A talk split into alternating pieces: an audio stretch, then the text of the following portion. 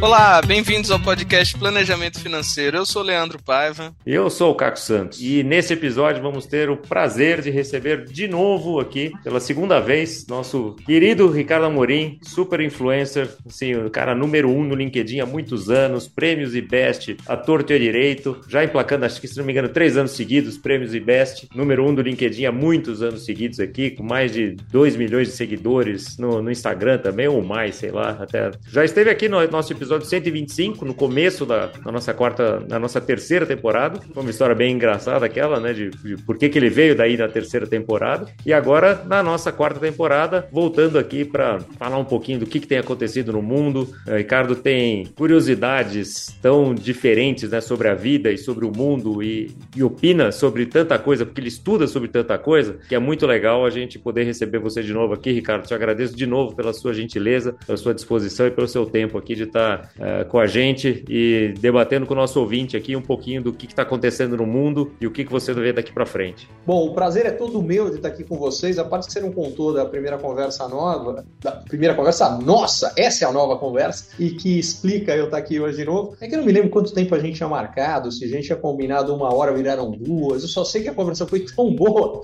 que ela foi, e ela foi quando eu percebi, falei, Deus do céu, eu tô tão atrasado, mas não deu para ir embora. A conversa estava boa demais.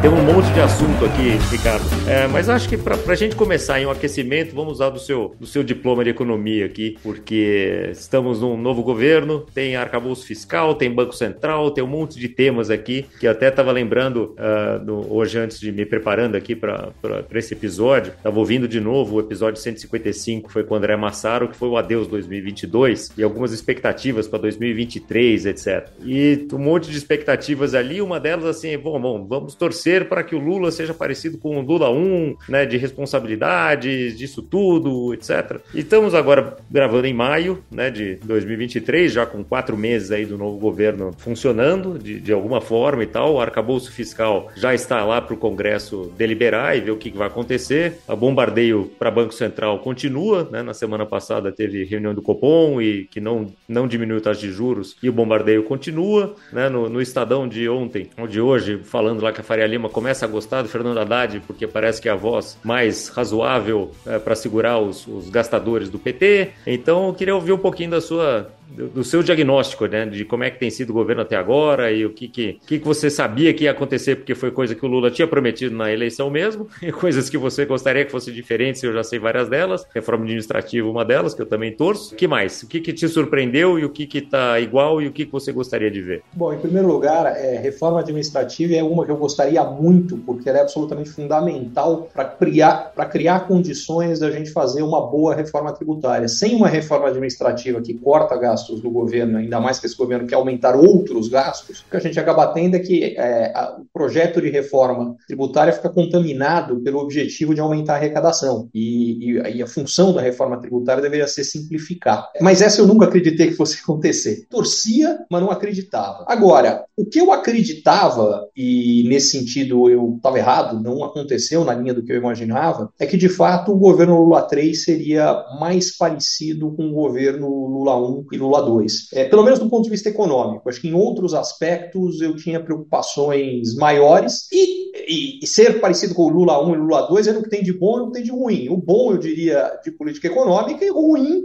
essa parte não me surpreendeu, é, que é muito mais intervencionismo uh, por parte do governo, o que significa um governo maior, o que, entre outras coisas, significa mais dinheiro potencialmente para ser escoado, mais, mais corrupção, enfim. Agora, a parte que me surpreendeu negativamente é que o governo Lula, nesse sentido, veio muito parecido com o governo Bolsonaro, em que o Lula virou animador de torcida. O Bolsonaro já foi. O Lula, para falar a verdade, talvez o Lula 2 já fosse, tá? É, mas não no grau de agora. O Lula 1 não era. O Lula 1, ele era pragmático, o que significa o seguinte, o que ele estava buscando era como eu consigo avançar a agenda que é necessária para o sucesso do meu governo, que só é possível o sucesso do país. Agora, é, e nesse sentido que eu dizer que era parecido com o Bolsonaro, ele está muito mais preocupado em falar para um pequeno grupo que são seus apoiadores. Uh, aconteça o que acontecer, é, que talvez seja, não sei, 15% da população, do que tentar buscar caminhos uh, de, de fato, trazer uma base de apoio mais ampla, que é o que gera, no fundo, inclusive, sustentação às medidas que ele precisa passar no Congresso. A diferença é que o Bolsonaro fazia isso, mas ele não fazia com assuntos econômicos. O Bolsonaro fazia isso com assuntos culturais. Então ele também, os dois parece que nunca desceram do palanque, eles estão sempre falando para a base de eleitores deles e não falando para uma base mais ampla. Só que o Bolsonaro, os temas não eram econômicos. Como os do Lula são, isso gera mais incerteza, mais preocupação e diga-se de passagem, por outro lado, a parte positiva, na minha opinião, nos dois casos, é que o discurso do Bolsonaro muitas vezes na parte cultural era um discurso quase que de extrema direita. Mas na prática o governo não chega nem perto disso. E o do Lula, por sua vez, é um discurso de extrema esquerda que, na prática, o governo também não chega nem perto disso. Entre o que o Lula e o Bolsonaro falavam e o que os seus governos faziam, tinha uma distância gigantesca. O que faz com que, na prática, inclusive do ponto de vista econômico, as diferenças sejam muito menos marcadas do que se parece mas elas existem. E nesse sentido, para pior no governo Lula. A qualidade da política econômica brasileira piorou no governo Lula. É, e piorou por várias razões. Você mencionou a questão do Banco Central, mas vou te dar um outro exemplo. Mas eles estão criando uma incerteza em relação ao mercado de capitais brasileiro quando eles tentam reverter o processo de privatização da Eletrobras. Isso aqui é péssimo, porque basicamente significa, num momento em que deveria sobrar capital para o Brasil, por várias razões, a gente está vivendo um momento em que o Brasil, se não fizer grandes bobagens, tinha tudo para ser a bola da vez. É, só que ele não é a bola da vez porque a gente está fazendo grandes bobagens. Sendo específico, quando a, a Rússia invade a Ucrânia, ele cria um ambiente em que o Brasil se tornou o único grande mercado emergente de risco geopolítico baixo. Mercados emergentes tem muito, tem 160 países emergentes no mundo, mas a maioria com tamanhos de mercado muito pequeno. Então, uma grande empresa que quer ser global, ela tem duas opções. Ela pode ir para 20 países ou vem para o Brasil. O tamanho de mercado que ela tem é igual. Dado que eu costumo trazer, é, a economia que mais cresceu na América do Sul foi a economia peruana nos últimos 10 anos. Só que ela tem o tamanho da economia do bairro do Itaim, aqui em São Paulo. A economia chilena é menor que a da cidade de São Paulo. A economia argentina é menor que a do estado de São Paulo. É a vantagem disso aqui? Grandes emergentes são poucos. Na minha opinião, são China, Índia, Brasil, e aí dá para discutir. Coloca a Indonésia, coloca a Rússia. Eu pararia África por aí. Do A África do Sul é um terço do Brasil, eu não colocaria a África do Sul. O México é um pouco mais da metade. Enfim, eu pararia por aí. E aí vem a questão: grandes empresas precisam estar aqui. E o resultado dessa história é que hoje, grandes empresas americanas, europeias, japonesas, não estão querendo investir mais na Rússia ou na China, ao contrário, estão querendo reduzir investimento lá. Aí você pode falar, tudo bem, sobrou a Índia e a Indonésia. De fato, elas sobraram. Só que elas estão na zona de influência de Rússia e China. Por exemplo, se tiver um pau comendo no Estreito de Taiwan, guerra entre China e Taiwan, você não quer sua grana na Índia nem na Indonésia. O que significa o seguinte: o Brasil virou a bola da vez. E a prova do pudim disso aqui é que o ano passado, o ano da eleição mais conturbada, mais polarizada, mais incerta da história brasileira, o Brasil foi o terceiro país que mais recebeu investimento direto no mundo, atrás só, por ordem dos Estados Unidos e China. Quer dizer, com toda incerteza, em tese, pelo menos nos discursos, discursos completamente antagônicos, é a última hora que alguém devia investir de longo prazo aqui no Brasil. É, isso mostra que estão isso só falando de um aspecto, tá? mas eu diria outros. O Brasil é o país mais avançado do mundo hoje no processo de combate à inflação. Só não caiu taxa de juros até agora porque o Lula criou essa incerteza fiscal, por um lado, pelo lado de gasto e tudo, e para piorar, pressionando o Banco Central, ele forçou o Banco Central a falar: olha, minha decisão vai continuar a ser técnica. Ele, o Banco Central é posto numa posição de ter que ser mais realista que o rei, né? Aquela história, é mulher de César. É, não basta ser honesto, tem que parecer honesto. Para parecer honesto, o Lula falando, ele fala: não, não posso fazer nada. Caso contrário, não fosse a incerteza fiscal criada e esse discurso, os juros já teriam caído no Brasil. E ainda, apesar disso tudo, eu acho que o Brasil vai ser o primeiro país do mundo a começar a cortar a taxa de juros. Então, tem um cenário super favorável, pelo menos das grandes economias mundiais. Então tem um cenário super favorável. Agora, o Brasil é campeão de, de, de torrar bilhete premiado de loteria, né? Parece que a gente está tentando fazer a mesma coisa outra campeão vez. Campeão de tiro no pé. É bem por aí. E daí o Brasil aqui acaba crescendo muitas vezes apesar dos governos, né? E daí recebe investimento apesar da, do, disso tudo. E, e apesar desse ano também que a gente começou com logo no começo do ano com a crise de crédito, uma crise de confiança gigante com americanas e depois bancos quebrando também, etc. Como é que você acha que isso influenciou de alguma forma a cabeça do investidor e, e a cabeça assim, geral? Atrapalhou, atrapalhou bastante, atrapalha ainda bastante. Acho que a gente precisa separar as duas coisas, né? Porque a questão dos bancos é uma questão externa. É a segunda vez na minha vida que eu vejo isso, que é o setor financeiro brasileiro mais sólido do que o americano e o europeu. Primeira vez é, aconteceu na crise de 2008, 2009, é, como aquilo foi consequência, no fundo, é, de um boom imobiliário gigante que tinha acontecido antes nos Estados Unidos e na Europa, e uh, quando o boom estourou, as perdas que ele causou no setor financeiro gerou problema lá, como a gente não tinha tido um boom imobiliário sequer parecido, é, a gente não tinha os problemas que eles tiveram depois. E agora está acontecendo mais ou menos a mesma coisa. O setor financeiro brasileiro hoje é parte do processo de solidez. Agora, já a questão das americanas, aí sim é um problema específico brasileiro. E é um problema específico brasileiro que tem dois aspectos. Americanas em si, o caso parece ser, dá para discutir, mas tem cara no mínimo de muita incompetência, se não fraude. Então é um caso bastante específico. Mas o que ele trouxe é um olhar muito mais criterioso e duro por parte dos bancos na concessão de crédito. Uhum. E você soma isso com um período muito longo de juro real muito elevado. Eu falei que o Brasil vai ser o primeiro país a derrubar a taxa de juros. É por ter uma razão. Ele foi o primeiro a subir e com um nível de juro real mais elevado que a gente tem no mundo hoje. Só que esse juro real muito elevado por muito tempo, ele começa a criar problemas anos parecidos com o que a gente já está vendo no setor bancário americano. Quer dizer, a gente pode começar a ter perdas importantes, várias outras empresas. Então, a tendência disso aqui é empossar muito o crédito, é limitar muito quem tem acesso a crédito. Só que com um parâmetro dessa vez interessante e diferente, que é o seguinte: imagino que antes muitos bancos falassem, não, não, é melhor eu concentrar o meu crédito em algumas grandes instituições acima de qualquer suspeita, como americanas, do que emprestar mais para pequenas e médias empresas. Eu imagino que os bancos devem estar repensando isso, porque esses acima de qualquer suspeita se mostraram não tão acima de qualquer suspeita assim. E por outro lado, quando você. É, é aquela história que vocês sabem melhor do que ninguém, recomendam o que eu sei para os clientes de você, não coloca todos os ovos na mesma cesta. A gente chegou a ter grandes instituições financeiras que as perdas causadas para a americana representam 15% do patrimônio líquido da instituição financeira. Quer dizer, a gente está falando o seguinte: sete americanas, alguns dos maiores bancos do Brasil quebravam. Será que não faz sentido diversificar mais esse crédito? Então, uma das coisas que eu acredito que vai acontecer é que, ao contrário do que costuma acontecer quando a gente tem problemas de crédito, é menos concentração. Porque foi não só numa mega empresa, mas uma mega empresa que é parte de um dos maiores grupos empresariais brasileiros. Não, é bom, essa, essa questão, e daí você falou do, do banco americano que quebra, né, Ricardo? E daí essa uma grande. E daí uma derrapada assim gigante, né? É um grande banqueiro brasileiro falou: cara, isso aqui no meu banco não aconteceria jamais, porque eu fico olhando curto versus longo prazo, né, onde que eu tô tomado, onde que eu tô dado. Como é que foi essa é, barbeiragem? Essa barbeiragem vem, para entendê-la, a gente precisa entender as últimas quatro décadas no mundo, mas particularmente nos Estados Unidos e na Europa. Se a gente voltar para a década de 80, Estados Unidos e Europa tinham inflação de dois dígitos. De lá para cá, a gente teve um processo uh, até muito recentemente, até os últimos poucos anos, últimos dois anos,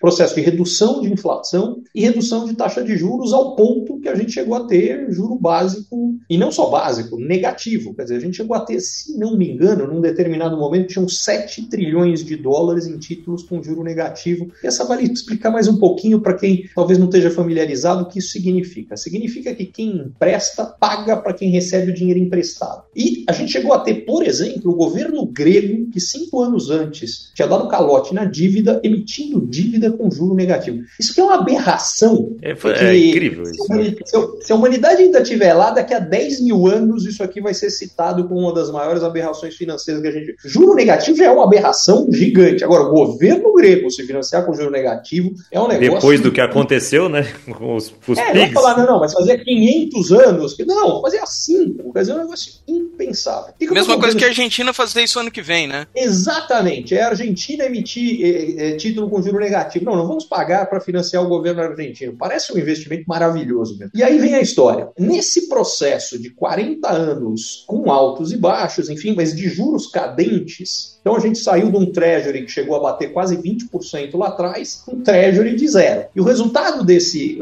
título do Tesouro Americano, o resultado desse processo, 40 anos, significa que não tem ninguém trabalhando no mercado financeiro, com raríssimas exceções, que viveu aquele movimento lá atrás, anterior daquele, que foi de alta. De... Então, é todo uma geração treinada lá fora para juro para baixo. O resultado desse processo é que quando a gente começa a ter, vem a, a pandemia, risco da gente ter uma nova grande depressão, a resposta do lado monetário e fiscal foi colocar mais dinheiro como a gente nunca viu, os governos nunca gastaram tanto na história e nem bancos centrais colocaram tanto dinheiro disponível. Ah, daí é que vem o juro negativo, era exatamente para colocar tanto dinheiro no mercado. Funcionou para evitar a crise naquele momento. A contrapartida é que gerou um dinheiro maluco que gera um aumento de demanda que não, que a oferta não consegue acompanhar. Até porque, em paralelo, a pandemia quebra um monte de cadeias de produção. Então, cai a produção, diminui a oferta. Mais gente com dinheiro no bolso, mais gente querendo comprar. Menos oferta, mais demanda é inflação. É, e eu me sinto muito à vontade de falar isso, que já em 2020 eu falei, cara, a gente vai ver um processo inflacionário como não se vê há muito tempo. Então, tenho direito de falar agora, porque não é que eu estou falando depois, porque eu tenho essa bola antes. E aí, vem a questão. Aí você pega as posições, vamos pegar o caso do, do, Silicon Valley Bank, quebrou pelo seguinte, é um negócio de fato que parece infantil. Ele quebrou pelo seguinte, são dois pontos que explicam a quebra do Silicon Valley Bank. O primeiro, ele é um banco de startups. Sendo um banco de startups, ele não tem cliente que está tomando dinheiro emprestado. Então, a startup faz uma emissão, pega o dinheiro da emissão e coloca no banco deles. Normalmente, um que, o banco, um que um, um banco normalmente faz é ele pega dinheiro com alguém e empresta para um terceiro. E o que ele vai ganhar é a diferença entre o que ele está pagando para um e o que ele está emprestando para o outro. é o famoso é spread que... bancário, né? Exatamente, é o spread bancário. Faltava para quem ele emprestar. Então, como é que ele resolvia isso? Ele pegava o dinheiro e comprava título do Tesouro Americano. Como é que funcionava? Como a curva de juros americana ficou muito inclinada, ou seja, no curto prazo, juro baixíssimo. Mais longo, juro maior. Estou falando da realidade de um, dois anos atrás, tá? Porque a expectativa é que o juro ia subir. Então ele pegava dinheiro no curto prazo e comprava título do tesouro de 30 anos com juro maior. Esse era o spread que ele ganhava. O problema é que quanto mais longo é o título, maior é o duration do título. Em outras palavras, quando você tem uma variação da taxa de juros, mais vai variar o preço desse título. No caso, se a taxa de juros sobe, mais cai o preço desse título. Mas não tem problema, porque esses títulos estavam no balanço numa categoria que é considerada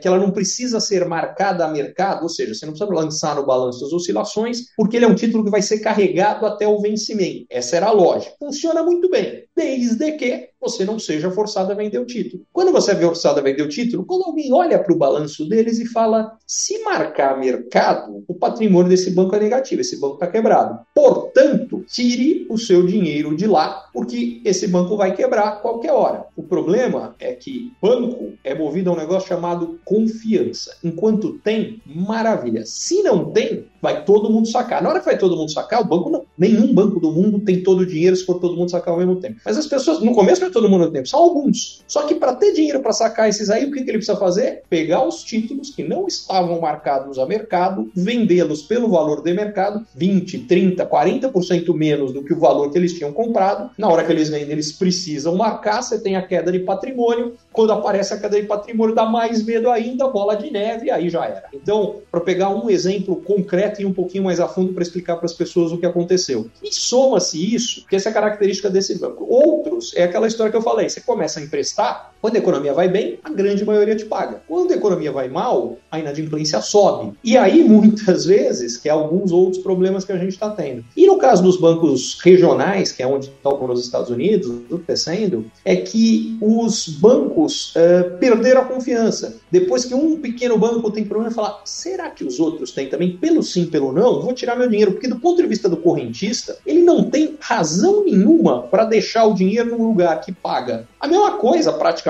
pequenas oscilações do que outro, mas que o risco é percebido como muito maior. Então, o que está acontecendo nos Estados Unidos? É, e, em algum grau, na Europa também. O pessoal está tirando o dinheiro dos bancos pequenos e levando para os bancos maiores. Resultado? Quebradeira, é, uma atrás da outra de banco pequeno. E eu temo que a gente ainda não viu, ainda vem mais por aí. E tem risco de acontecer esse mesmo movimento aqui no Brasil? Risco sempre existe, porque tem diferentes canais de contágio. O primeiro canal de contágio é psicológico. Uma coisa que eu ouvi um monte de gente me perguntar, porque? Eles falaram, não, não, se é o banco Silicon Valley Bank. Se é o banco do Vale do Silício, deve ser digital. Então, será que tem problema nos bancos digitais brasileiros? Não tem conexão nenhuma. A conexão é, é um banco novo ligado a um startup. Então, um monte de gente vai me preocupar, me, me perguntar, preocupados. O que significa isso aqui? Se um monte de gente ficar preocupado, começar a tirar dinheiro aqui, vira uma profecia autorrealizável. Agora, até agora, isso não aconteceu em escala que vai gerar um problema nos bancos brasileiros. Então, o risco existe, mas está acontecendo? A resposta é não. Neste momento, não está acontecendo. E até porque eu acho que a regulação aqui fiscalização de Banco Central em relação aos bancos e carteira dos bancos, essa, essa coisa de duration, etc., é maior do que nos Estados Unidos, que é uma daquelas coisas que a gente vinha falando que o Brasil dá exemplo, né? Assim como dá exemplo no Pix, né, para o resto do mundo e dá consultoria agora, né? A gente até falou disso quando falou do Real Digital, né, no, no episódio com o Gustavo Cunha. É, é, muito interessante. E essa coisa de marcação a mercado que você falou aí também, vários dos nossos ouvintes aqui também escreveram para a gente, né, quando a gente falou de marcação a mercado, que agora a partir de janeiro desse ano, os extratos das corretoras, os bancos começaram a vir marcados a mercado também. Um monte de gente tomou susto, né? Porque justamente essa história de duration, eu falei, caramba, como assim, né? Aquela debênture que o banco, que a corretora tinha me vendido lá em 2029, tô tomando uma tinta aqui desgraçada, né? O que, que acontece? É, Será que, que tem que fazer? É, eu acho que vale pegar esse teu ponto, porque ele é um ponto muito importante, que é o seguinte: as pessoas precisam entender e ter muito claro o objetivo do investimento que elas fazem, qual é o grau de aversão a risco mas o prazo de investimento. Porque se o cara está comprando, de fato, um título de renda fixa de 5 anos, com o objetivo de mantê-lo por 5 anos, ou de 10, ou de 30 que seja, o prazo tanto faz, mas que ele tem o objetivo de manter, essas oscilações de curto prazo para ele, é, que agora estão sendo marcadas, é, deveriam ser razão fazer nada por causa disso. Porque ele vai receber, no caso da renda fixa, a rentabilidade que ele tem ali. Agora, esse cara que está comprando um investimento desse, porque acha que, sei lá, e que vai vender em algum momento, esse cara aí precisa entender o que é essa oscilação de mercado, porque ele pode ser forçado a vender algo num momento que não está na hora certa.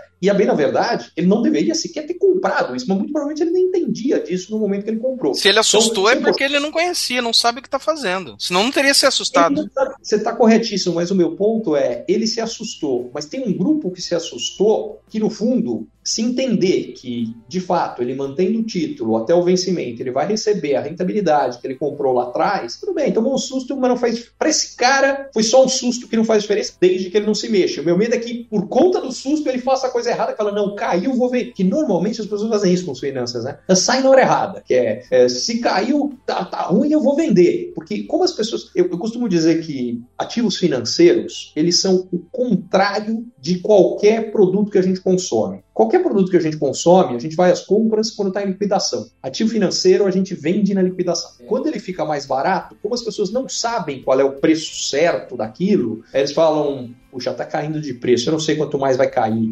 E, e, normalmente o processo psicológico é, começa a cair, o cara fala, não, eu entendo que oscila, faz parte, eu estou preparado. Aí oscila um pouco mais, ele começa a ficar desconfortável, fica nervoso, mas aguenta. Aí cai mais, pô, caiu 20% abaixo. Eu nunca imaginei que podia cair 20%. Aí cai 40%. O cara fala, não é possível, eu vou vender isso aqui porque uh, isso não é para mim, eu não devia nem ter entrado. O problema é que essa capitulação final normalmente acontece no final do movimento quando talvez caia mais burrinho, tá? 40, caiu 45, depois o negócio começa a subir depois. E esse cara vendeu a 40, com 40% de perda, e muitas vezes vai recomprar dois, três anos depois, pagando o dobro do preço que ele vendeu, e achou que tá fazendo um tremendo negócio, entendeu? Então, é, isso já acontece muito com ações. Eu estou levantando porque com a marcação a mercado dos títulos de renda fixa, a gente pode começar a ver o mesmo movimento. Então, o que eu estou tentando alertar aqui para as pessoas é, pelo amor de Deus, não façam isso. E eu sei que vocês fazem um trabalho exatamente de conscientização para que os clientes de vocês não cometam esse tipo de bobagem. Exato, e na verdade, assim, até puxando a sardinha para nossa brasa aqui, como no planejamento financeiro que a gente faz muito é identificar quais são os projetos de vida, quais são os sonhos, para que, que você está guardando esse dinheiro. Então é isso, você está guardando dinheiro para cinco anos, você vai ter um risco para cinco anos. Né? Não, não precisa ter o risco de 30 anos e também não precisa ficar no CDI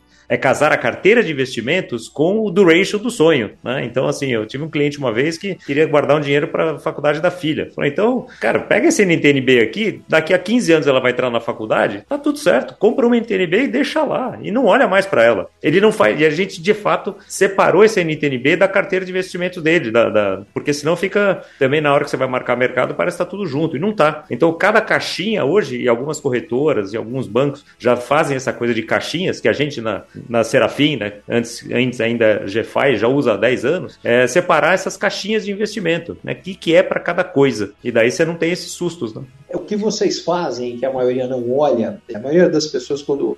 Tem, tem alguns grupos, né? Tem aquele grupo é, de que, que cuida do dinheiro pensando, não, não, eu quero a máxima segurança. Quando ele não entende exatamente o que quer dizer isso, ele fala, não, vou colocar meu dinheiro na caderneta de poupança. E a verdade é que se você pensar a longo prazo, o que isso significa é que você tem a máxima segurança no sentido de certeza de que o valor real de compra do seu dinheiro vai cair. É, o que basicamente é uma loucura. Significa, nesse caso, gastar hoje não poupa porque você não está sendo pago para poupar. Então, não é uma boa. Esse é um grupo. Tem um segundo grupo que não quero é, rentabilizar da melhor maneira possível. Diga-se de passagem, esse segundo grupo é o, é o alvo ideal dos picaretas. É, é quando os caras vêm com... É, pirâmides e tudo. Coisa, pirâmides, coisas maravilhosas. Não, você vai ganhar 100% de retorno em três dias, sem risco. Cara, isso aí é o alvo do, do pilantra. É, é um grupo que quer ganhar de qualquer jeito. Tem um monte de gente que está no meio do caminho, mas que o erro é outro. O erro é falar qual é o melhor investimento hoje. Ponto. E isso não existe, porque o melhor investimento, uma parte da resposta tem a ver com condição de mercado. A segunda parte da resposta tem a ver com a condição pessoal daquele cara. Parâmetro de aversão a risco, prazo de investimento, objetivo do investimento. E o terceiro é, não é o melhor investimento, é a melhor carteira de investimento, que nenhum investimento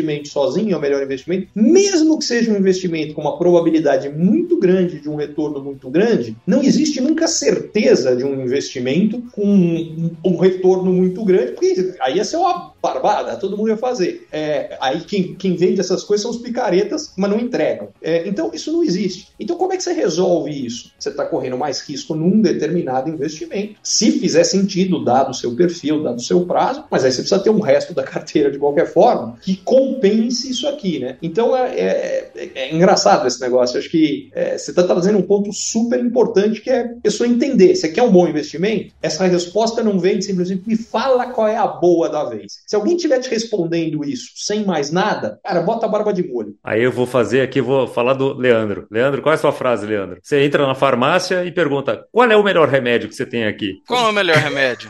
Cara, eu Como adorei. é que o farmacêutico vou... responde isso? Bom demais, Leandro. Eu vou usar porque essa é perfeita. É, qual é o melhor remédio? Então, assim, qual é o melhor investimento? Qual é o melhor investimento para este objetivo para você? Aí a gente pode conversar, né? Agora, qual é o melhor remédio para a sua dor, para você que está aqui, né, com, com essa dor agora? Então, é, é exatamente isso que a gente vai, vai, falar e que a gente faz isso no planejamento financeiro como parte do nosso processo, né? Entender quais são os.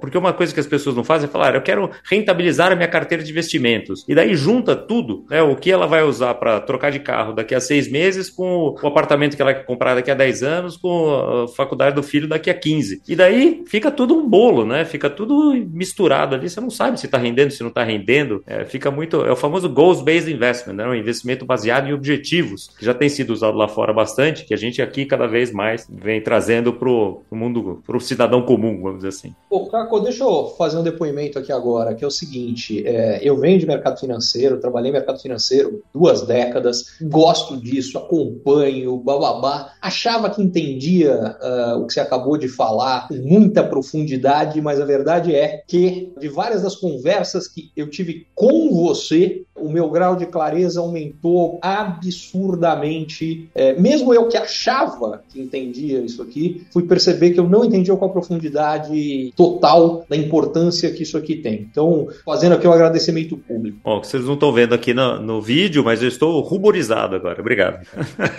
Isso não foi combinado, não, tá? Isso aqui é só para ruborizá-lo mesmo.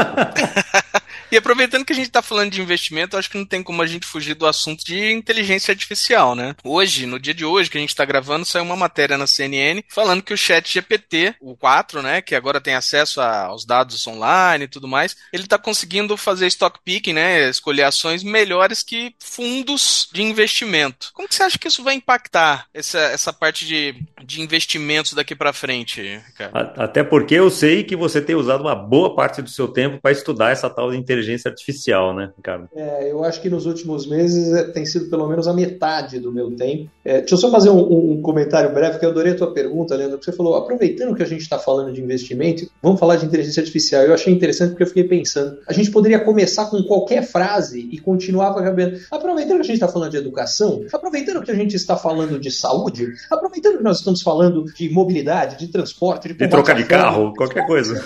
Verdade você quiser. E eu acho que esse é o primeiro ponto que a gente precisa ter clareza. É, inteligência artificial é algo que vai ser transversal a tudo. É mais ou menos, aproveitando que nós estamos falando de o que você bota o XXX aí, o que você quiser, vamos falar o que, que significa usar computador para isso. Você precisa usar computador para qualquer coisa. Aproveitando não sei o que, o que, que significa a transformação digital. Aproveitando não sei o que, o que significa a mobilidade digital, o celular. Por que, que eu estou levantando esse ponto? Porque o que eu estou absolutamente convencido é que é, a inteligência artificial vai entrar em tudo e vai mudar tudo. Então, respondendo primeiro a tua pergunta, mas eu queria dar uma aprofundada de uma forma mais ampla, eu acho que cada vez mais a gente vai ver o uso de inteligência artificial no que está relacionado a finanças. O que isso significa? Uma parte, sim, é inicialmente ajudar na seleção de investimento. Eu digo inicialmente, porque a gente está num estágio onde a melhor estratégia que existe é a soma de gente mais inteligência artificial. Eu não sei por quanto tempo a inteligência artificial vai precisar da gente nesta parte. É possível que se chegue num estágio que a inteligência artificial sozinha seja melhor do que alguém mais a inteligência artificial. Nós não chegamos lá. E tem vários pontos disso. Uma, uma das coisas. O primeiro ponto onde se viu isso foi muito interessante foi o xadrez, né? Que num determinado momento, o Deep Blue, o computador da IBM, ganhou do, do Garry Kasparov, então campeão mundial, ia falar: não, agora inteligência artificial, algoritmo. Até que um belo dia, um cara resolveu, cara, mestre internacional ferrado de xadrez. Eu provavelmente não ia acrescentar nada ao Deep Blue. Mas um cara que sabia muito de xadrez, jogando com o computador, ele ganhava no Deep Blue. E hoje, as grandes, quando você quer ver qual é o melhor xadrez que pode ser jogado, é jogado com inteligência artificial. Mais, gente, a soma das duas coisas. E eu acho que a gente está no ponto onde para investimento é a mesma coisa. Eu acho que sim, a inteligência artificial pode ajudar, mas eu, no ponto onde estamos hoje, se alguém lá, Ricardo, você deixaria o seu dinheiro para ser administrado exclusivamente por inteligência artificial? A resposta é não. Eu não faria isso hoje. Num futuro, vamos ver.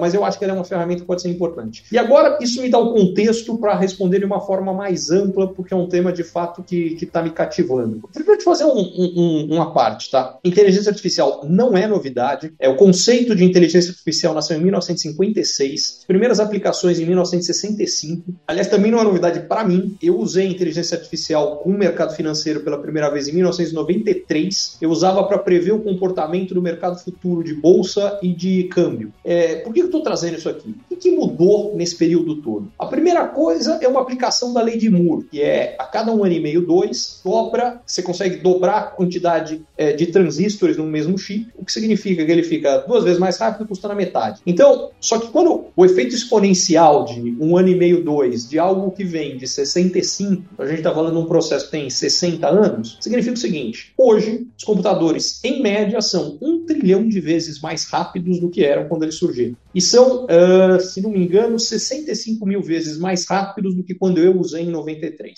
Por que isso é importante? Porque continua dobrando a cada um ano e meio, dois. É, Soma-se a isso aqui, que na época não tinha computador em rede. Porque agora você não precisa usar um computador, você junta um montão. Então a capacidade de processamento cresceu mais do que isso. Segundo ponto, que você precisa para um bom modelo de inteligência artificial é dado. E por conta da transformação digital, que no digital a gente está o tempo inteiro gerando dado catalogado. É, a quantidade de dados gerada é absurdamente maior. Deixa eu ser específico. Se você for pegar todos os dados catalogados até a virada do século passado, só nos três primeiros meses desse ano a gente gerou mais dado catalogado que em toda a história da humanidade até o final do, desse milênio, uh, do milênio anterior, uh, ou do século anterior, que acabou na mesma hora. Então, o que isso aqui significa? Só, só inclui que... mais um dado na sua análise. Tem um 5G que faz com que essa rede se comunique com muito mais rapidez, então, do que vinha sendo até então também. Bom, a gente pode colocar mais. Além disso, tem internet das coisas, que o que, que significa? Quem gerava dado era o celular. Agora a geladeira está gerando dado, a televisão, é tudo. E cada vez vai ser mais. O nosso tênis vai estar tá gerando dado muito em breve, porque com aquela história da lei de Moore, o chip vai ficando menor e mais barato. Você chega num ponto que o custo de colocar um chip no, sei lá, no tênis vai custar, sei lá, 8 dólares, que no preço do tênis não é nada, e ele vai ter lá e ele está gerando dado. Enfim, então, meu ponto com isso aqui é que a geração de dados está crescendo absurdamente já faz muito tempo. Faltava uma peça que chegou em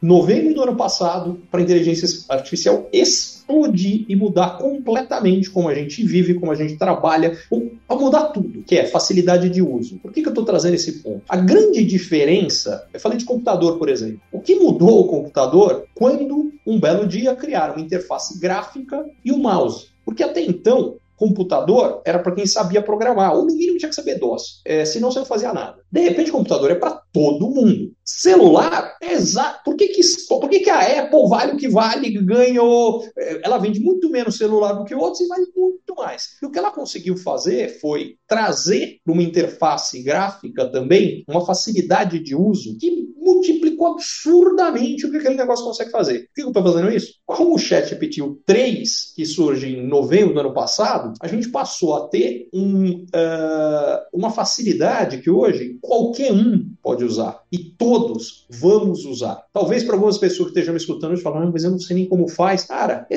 é igual você está conversando comigo aqui. Aliás, muito em breve ele vai fazer isso com voz. É, então, o que, que isso aqui significa? Significa que isso aqui vai permear absolutamente tudo. O meu palpite é a transformação que a inteligência artificial vai trazer é a maior desde que a humanidade existe, porque ela tem uma diferença que nenhuma tecnologia anterior teve, que é ela própria desenvolve a próxima geração disso aqui. Então, o ChatGPT 4 já está treinando o ChatGPT 5, que vai ser lançado em dezembro. Só que só para dar uma base, eu estava falando que é aquelas coisas que dobram a cada um ano e meio, dois. Entre o ChatGPT 3 e o 4, o número de parâmetros cresce de 175 bilhões para 1 trilhão e não sei quanto. Vamos arredondar quantos, vamos dizer que cresceu 5 vezes. Cresceu mais, vamos dizer que cresceu 5. Só que agora, isso em 5 meses. Seis meses depois, ou seja, 11 do primeiro, vem o ChatGPT 5. Eu não tenho a menor ideia do número de parâmetros que ele vai ter, mas vamos imaginar que ele cresça na mesma base. Acho que vai crescer mais, porque, de novo, ele está sendo acelerado. Mas se for igual, 5 vezes 5 é 25. Isso é menos de um ano. Pelo efeito exponencial, significa que se no primeiro ano deu 25, se um ano depois cresce de novo mais 25, são 625 vezes. Uh, 625 vezes significa que em dois anos esse negócio cresceu, o que lá, no caso do, da lei de Moore, levava 20 no crescimento. Então, a gente vai ter uma mudança absurdamente rápida e acelerada. Uh, e aí vem para todo mundo que está ouvindo. É o seguinte: não importa o que você faz, uh, não importa o que você quer, não importa nada. Vai brincar com isso aqui, porque isso aqui vai estar tá em tudo. Quem não conseguir usar disso aqui, basicamente, quem usar bem, está feito na vida. O que eu digo está feito na vida é assim: hoje, qualquer um de nós aqui pode, em três anos, ter uma empresa, três anos, tamanho do Google. Você tá maluco, Ricardo? O que, que é isso? Cara, o OpenAI não tem muito mais do que isso. Aliás, fez o Google perder um trilhão de valor, sei lá quanto que foi a perda de valor de mercado do Google. Tá. Nunca foi tão fácil criar coisas absolutamente gigantescas. A contrapartida, a massa de gente que vai ser excluída por incapacidade de mexer nisso aqui, e aí não é que o cara vai ficar desempregado, ele vai se tornar inempregável. Ele não consegue mais. Posso dar um exemplo prático meu com essa história. Então, falei que metade do meu tempo estou usando isso aqui. Eu agora sou capaz de compor música, eu desenho pra caramba. Uh, só que um detalhe, eu não sei nada de música, eu não sei desenhar absolutamente nada, mas eu consigo criar coisas espetaculares uh, simplesmente usando tecnologias estão aí. Uma coisa que eu sei fazer muito bem, mas que eu diria que ele já está fazendo se não é pau a pau comigo, tá quase, logo, logo vai me passar a escrever. Eu escrevo. Modéstias faz, escrever, eu sei escrever bem. Bicho, qualidade do texto que sai lá é de tirar o chapéu. Vai faltar muito pouco. Então, o que eu quero dizer com isso aqui é, o que isso significa na prática? Então, uma coisa que eu tenho pensado muito é, bom, como é que a gente se posiciona em meio disso aqui? Por exemplo, fico pensando o que, que vai sobrar, paradoxalmente, o que vai ser mais valorizado do lado humano é o que eles não são capazes de fazer. Então, o que depende? De análise. ChatGPT, a gente falou de análise de investimento, mas vai para qualquer coisa. ChatGPT não, inteligência artificial regenerativa. Vai, vai vir com tudo. Agora, o que, que ele não faz? O que é físico. Então, paradoxalmente, só ajuda o Brasil. comida vai se tornar mais importante, não menos. Porque se isso tudo que eu falei de fato acontecer, a gente vai gerar mais riqueza, mais desenvolvimento, mais consumo. É, diga-se passagem, para isso acontecer, vão ter que criar a tal da renda universal, que é outro embrólio bem razoável. Tema bem interessante, é. Pois é, por aí vai. Mas o, mas o ponto disso aqui é, é vai ter mais consumo, vai precisar de mais comida. Segundo, tudo que está ligado a cuidados físicos humanos. Então, toda a área de saúde, fisioterapeuta, enfermeiro, blá, blá, blá, até porque a população ainda por cima está envelhecendo e vai viver mais, porque isso aí vai ajudar a resolver outros problemas cura do câncer, eu sei lá que raio que vem aí. Então, certamente um monte de desenvolvimento de vacinas. É, então, vai ter um monte de coisa acontecendo aqui que vai tornar esse lado. E a outra coisa que eu estou convencido é o lado de relacionamento. Porque essas inteligências executam muito bem. Mas no final das contas, uma das coisas que nos torna humanos é o quanto nós somos sociais. E ainda que eu acho que a gente vai estar tá convivendo até sem saber, com inteligências, ainda mais aí tem o avatar, aí o metaverso e por aí vai, mas no final das contas, as relações valiosas são as relações humanas de carne e osso. E isto aqui eu acho que também vai ganhar valor e importância. Uh, então, que eu ando pensando muito nisso é como desenvolver as habilidades e competências que vão ser necessárias lá na frente. Outra coisa que eu ando pensando é como desenvolver os cuidados com os problemas que virão. Então, para dar um exemplo de um problema, a gente já tem um problema gigantesco de fake news hoje. Só que ele vai crescer exponencialmente. Todo mundo já deve ter visto o, o, o Papa com, com, aquele casacão branco lá, é, as imagens do Trump sendo preso e por aí vai. Vou vai te dar um outro exemplo. Vou te dar um outro exemplo de. A gente pode chamar de fake news, mas não é bem uma fake news. Não sei se você viu um, um cara usando uma combinação de inteligências artificiais. Ele pegou uma música do Beach Boys que chama God Only Knows ele criou via inteligência artificial essa música como se os Beatles tivessem gravado essa música. Ficou perfeito. Você não consegue dizer que não é os Beatles. Então, assim, os Beatles nunca gravaram essa música. Mas você pega.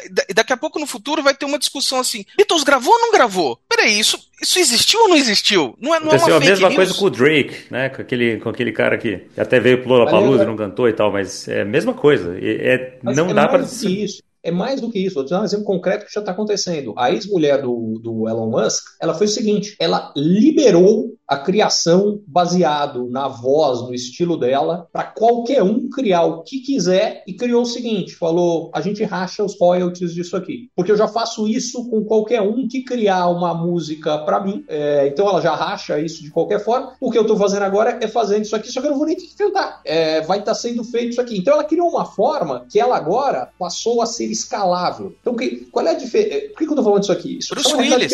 Isso é, isso, isso, isso é uma realidade que eu vivo. Então, qual é a minha realidade? Uma das grandes coisas que eu faço são participação em eventos. É, só que eu tenho um problema. Eu não posso estar em dois eventos ao mesmo tempo. Então, posso dar uma base para vocês. Nos últimos 12 meses, eu recebi 2.500 pedidos de participação em eventos. Você vê quantos dias tem no ano e você vai ver que isso mundo afora, ainda por cima. Não é que se fosse tudo São Paulo, até, quem sabe, talvez fosse viável. Mas, é, então, o que, que significa isso aqui? Eu não tenho como estar lá. Talvez um avatar meu com todas as minhas informações tenham. Agora, qual vai ser o valor do meu avatar e quando tiver disponibilidade? Então tem um monte de questões aí que estão relacionadas. Por isso que eu digo que as transformações são maiores do que qualquer coisa que a gente já tenha vivido. Vai ser um negócio assim. E, e, e o meu estímulo para todo mundo aqui é, sem saber quais são essas transformações, mas entender quais são os grandes movimentos que criam algum tipo de necessidade. Então, eu estava falando dessa história da fake news. O que, que significa? a gente vai precisar, ou saber se foi os Beatles ou não os Beatles. A gente vai ter que criar certificados de procedência, que igual tem para vinho. Esse, vinho, esse é uma champanhe ou é um espumante que não é uma champanhe? Daqui a, a pouco você vai ter uma obra de arte escrito Made by Human. Esse é feito por humanos. Na verdade, você já tem isso na tokenização, né? Amorim falando não sei o quê, mas sou eu que falei ou puseram alguma coisa na minha boca? Entendeu? Como é que você vai saber? Tá aqui o meu certificado. É, como é que você faz isso? Eu até tenho um projeto que eu estou estudando para fazer essa coisa acontecer. Se alguém quiser que estiver vendo, quiser, tiver tecnologia para ajudar então, a participar, mas enfim, eu já estou fazendo esse negócio e basicamente eu vou usar blockchain para criar autentificação disso aqui. Tem alguns processos no meio, mas é isso. Porque eu acho que vai ser uma necessidade gigantesca e digo passagem para todo mundo, tá? Que vou dar um exemplo concreto aqui. É, Leandro, você é casado? Sou casado. Você é casado. Então vamos lá. Tem um cara que por alguma razão tá afim da tua mulher. E aí ele vai fazer o seguinte: ele grava um vídeo falso seu aprontando você falar, peraí, não tem nada a ver com isso, imagina o tamanho da confusão. O que eu quero dizer com isso aqui é. é que qualquer um, na física, vai ter a necessidade desse certificado de autenticidade que eu tô falando. Porque, cara, vai ser um Deus nos acuda esse negócio. Enfim, então, é só para dar um exemplo de coisas que eu já consigo ver. Outra coisa que eu vejo que vai ser transformada completamente é a educação. O processo de educação hoje, a maioria falando, não, não, como é que a gente faz para ter certeza que o aluno não usou o chat GPT? Tá errado.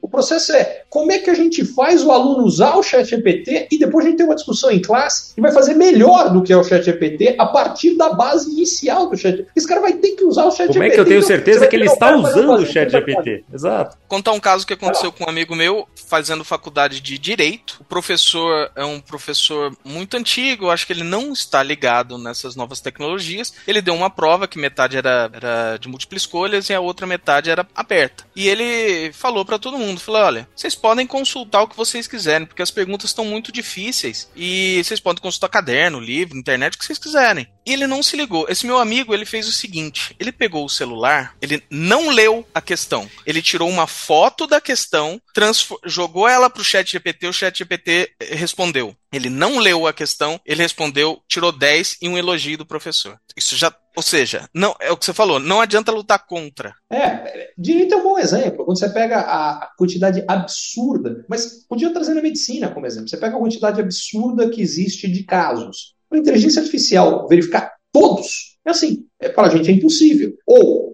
um cara que quer achar um determinado padrão de qualquer coisa para um diagnóstico de um tipo específico de doença. Cara, o médico com mais experiência, sei lá, viu 20 mil casos na carreira, você joga todos os, sei lá quantos milhões de casos tiver daquela doença no negócio, o computador acha assim, então ele acha padrões, sem contar que ele vê coisas que o olho humano não vê. Então, o meu ponto com esse negócio não é brigar, como usar melhor tudo isso, e, e é isso, essa é a habilidade que a gente precisa desenvolver. E, por outro lado, não levar um mundo, que aí vai ser um mundo completo. Outra coisa que eu acho que vai crescer, necessidade de é, tudo que está relacionado à doença mental. Porque, vamos lá, aconteceu, cresceu, ocupou, ao, todas as tecnologias anteriores, a destruição de emprego era menor que a geração de novos empregos. Já criava um problema, que era a transição. Então, você pega um cara, sei lá, surgiu um carro. Antes era carroça. Então, o cara que faz carroça perdeu emprego, conserta carroça perdeu emprego, o cara que cuida do cavalo perdeu emprego, que, que limpa o cocô do cavalo perdeu emprego, o que dá banho no cavalo perdeu emprego. Mas o número de empregos criados na indústria automotiva foi 10 vezes maior do que o que foi destruído lá. Agora, alguns desses caras perderam emprego. Alguns conseguiram ser retrenados para os novos empregos, outros não. Então, esses não, você precisa dar algum tipo de apoio. A gente tem dois problemas agora. Como as transições vão ser muito rápidas, tem muita gente que a gente vai ter que dar apoio. Então, esse é o primeiro problema social, econômico que é gerado. O segundo é, a grande maioria lá era retrenável. No ritmo que as coisas vão mudar, eu tenho grandes dúvidas se a gente vai conseguir treinar tanta gente. Então eu acho que a gente vai ter que partir para um negócio que é o seguinte: inteligência artificial tem um imposto em cima disso, que vai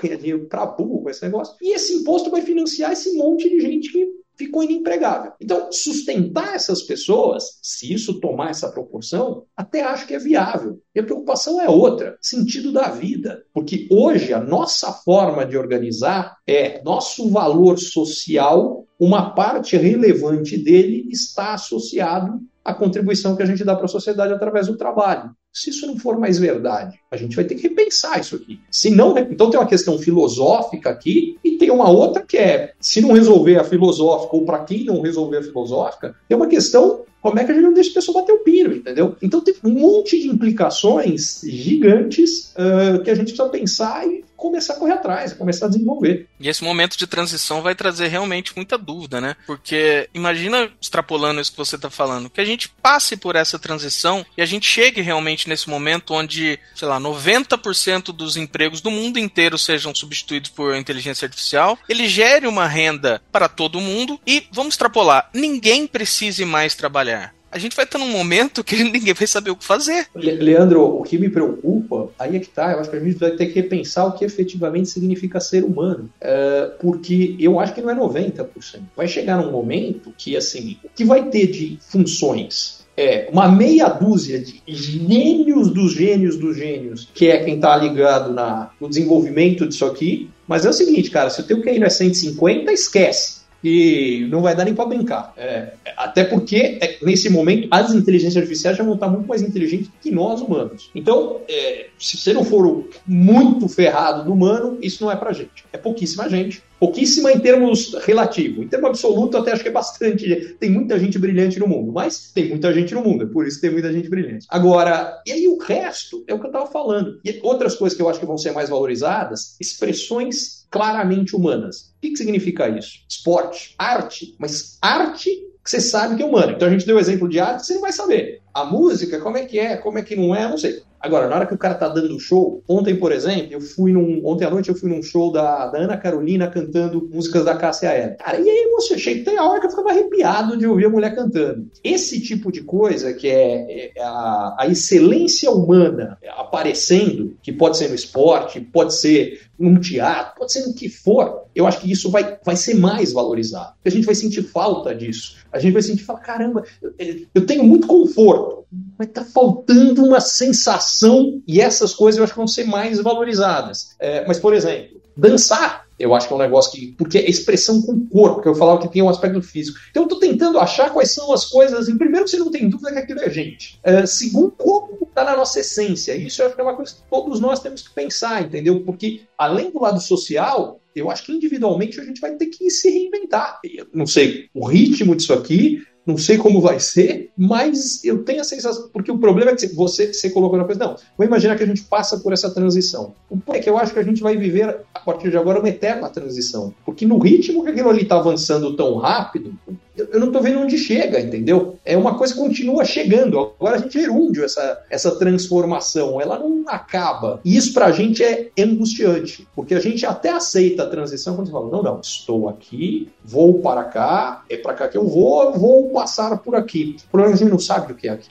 Mas porque o aqui cê... não é aqui, ele continua mudando. Você sabe que isso, isso é uma sensação que, trazendo até para o mundo de finanças, o, o Morgan House lá, que escreveu o livro Psicologia Financeira, ele fala um negócio que é interessante importantíssimo. Ele fala assim: a gente tem a tendência de sempre falar assim, puxa, agora a gente está em tempos muito incertos, né? Então a, a, tá difícil e tal. Só que peraí, qual tempo não foi incerto? Todos os tempos foram incertos. Só que a gente nunca estava atento à incerteza, né? Qual era o risco de, de, de ter um ataque terrorista? É. Não, qual era o risco de ter um ataque terrorista nos Estados Unidos no dia 10 de setembro de 2001? O risco era gigantesco, mas ninguém sabia desse risco. Então a incerteza ela tá pairando e ela é grande o tempo todo. E a gente vive esse processo de transformação, agora cada vez mais rápido, mas a gente vive o tempo todo. Só que agora a gente está se dando conta de que talvez a gente não tenha um ponto de chegada na época dos nossos avós, talvez essa transformação, o ponto de chegada era um pouco mais claro. Agora a gente não tem mais ponto de chegada, como o Ricardo falou, é um, um eterno transformar. É, mas eu acho que é o que você falou, né? O eterno transformar sempre foi, só que a velocidade com que isso está acontecendo, como a nossa cabeça não entende o exponencial, a gente entende o linear, então essa velocidade é que a gente não vê agora, o que traz ansiedade, o que realmente vai trazer muito dinheiro para psicólogos, psiquiatras no, nos próximos anos. Aí eu concordo com você, Ricardo. Precisa pensar em soluções coletivas, inclusive. Sim dizer, formas. Política pública, né? Estamos falando. A gente vê uma questão, questões filosóficas aqui fantásticas. Eu acho que merece a gente pensar num episódio só para isso, porque tem muita coisa para a gente falar que essa futurologia me encanta e, e, o teu conhecimento aqui é bárbaro e tudo que você tem estudado aqui é, é fantástico. Eu estava revendo também o episódio lá que a gente gravou em janeiro de 22, quando você trouxe uma preocupação muito grande com a bolha imobiliária na China. Eu só queria te perguntar qual é o seu grau de preocupação hoje em relação a isso. Eu me lembro que desde então eu já vi prédios inteiros sendo demolidos, né? Aquelas cenas assim fantásticas, né? De prédios enormes, vazios, sendo demolidos e tudo mais. E eu fiquei pensando agora, né? Como é que será que está isso? Continua sendo um risco para a gente monitorar nesse nosso mundinho mundano, saindo da, da esfera conceitual que a gente estava um, um, risco, definitivamente, mas eu acho que não estamos neste momento, nos próximos poucos anos ou muitos trimestres, como uma preocupação maior, que a China agora está no ponto de aceleração econômica. A China, ao contrário do resto do mundo, ficou fechada por muito mais tempo e reabriu agora na virada do ano. Essa reabertura significa uma economia acelerando. E na hora que a economia acelera, o risco de estouro de bolha imobiliária cai, porque é, economia acelerando é mais gente com emprego, salários mais altos, mais gente com dinheiro para pagar pagar é, as hipotecas e aí não é quando o bolha imobiliária estoura. Então, a economia chinesa está no ciclo, é, no momento do ciclo que é de expansão. Agora, a bolha continua lá, ela vai inflar mais nesse ciclo de expansão e em algum momento ela vai ter que estourar. Mas eu preciso dizer que as minhas preocupações com bolha imobiliária na China, eu tentando fazer a conta aqui agora, mas esse negócio já tem mais de 20 anos que eu olho para isso. Se tem um negócio que está demorando, não, continuo falando, não tem como não estourar em algum momento. Mas se alguém me dissesse em 97, que acho que foi a primeira vez é, que eu comecei a olhar para esse negócio, falando, mas é um negócio meio assim, que não, até 23 não teria história, eu falava, imagina, não tem a menor chance. É, a gente vê como previsão sobre o futuro é um negócio limitado a nossa capacidade de vê-lo. Excelente. É mais fácil prever o passado, né? Não é. Não, não no é, Brasil, né? Não é, é não, não é certeza Brasil. que você consegue prever o passado, mas é mais fácil. No Brasil, nem o passado. É, é, que no Brasil até o passado é incerto. Exatamente, exatamente.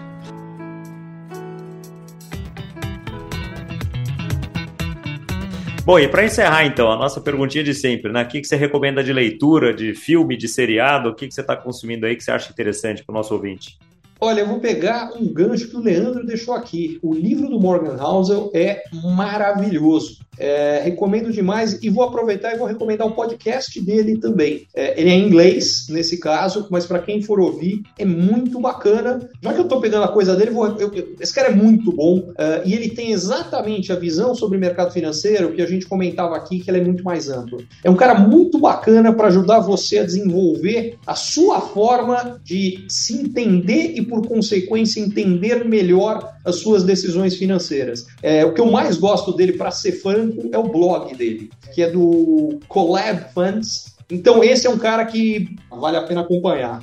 Eu não, eu não, lembro bem se a última vez que eu, que eu tive aqui, se eu já tinha recomendado o livro do Naval Ravikant. Se não recomendei, esse é outro que vale a pena. O Naval é um, é um venture capitalist americano, mas o irmão é filósofo. Desde moleques, acho que eles tinham altas discussões e é um cara que faz pensar demais. Uh, é um cara sensacional. E para quem tem curiosidade de entender o que está acontecendo do ponto de vista geopolítico, as grandes mudanças, os riscos do que a gente está mudando, que a gente está vivendo, eu ia recomendar o livro do Ray Dalio, Princípios para uma Nova Ordem Mundial. Uh, e aliás, tem um outro livro dele que é só o Princípios, que aí é mais filosófico, pensar sobre a vida e, e tudo que também é genial. O Ray Dalio é o maior gestor de hedge fund mundial. Eu acho que aí já tem bastante coisa para o pessoal se, se divertir. E se quiser acompanhar a atualização do que o Rei Dário está pensando, vale a pena, não deixe de segui-lo no LinkedIn. Ele publica uh, atualizações. A última dele, ele está muito preocupado com o conflito entre China e Estados Unidos. Vale a pena dar uma conferida. Deixa eu dar uma dica então, pro pessoal, quem não segue, seguir as redes do Ricardo Amorim, porque assim, de verdade, não é, não é por nada não, mas é muito bacana as postagens, porque traz muita coisa do dia a dia, mas com uma visão voltada para esse lado econômico econômico, para esse lado de empreendedorismo. Às vezes, né, coloca, por exemplo, aquele senhor de 90 e poucos anos que estava trabalhando, e, e, todas essas coisas, mas com uma visão. E que quem não segue o Caco segue também, que ele está indo por esse mesmo caminho, que tá ficando muito boa as redes do Caco com esse, com esse mesmo viés. E tem, tem assuntos ali interessantíssimos que ajudam a gente a pensar um pouco diferente, um pouco fora, fora da caixa mesmo. É, não, eu ia falar exatamente isso, das redes do Ricardo,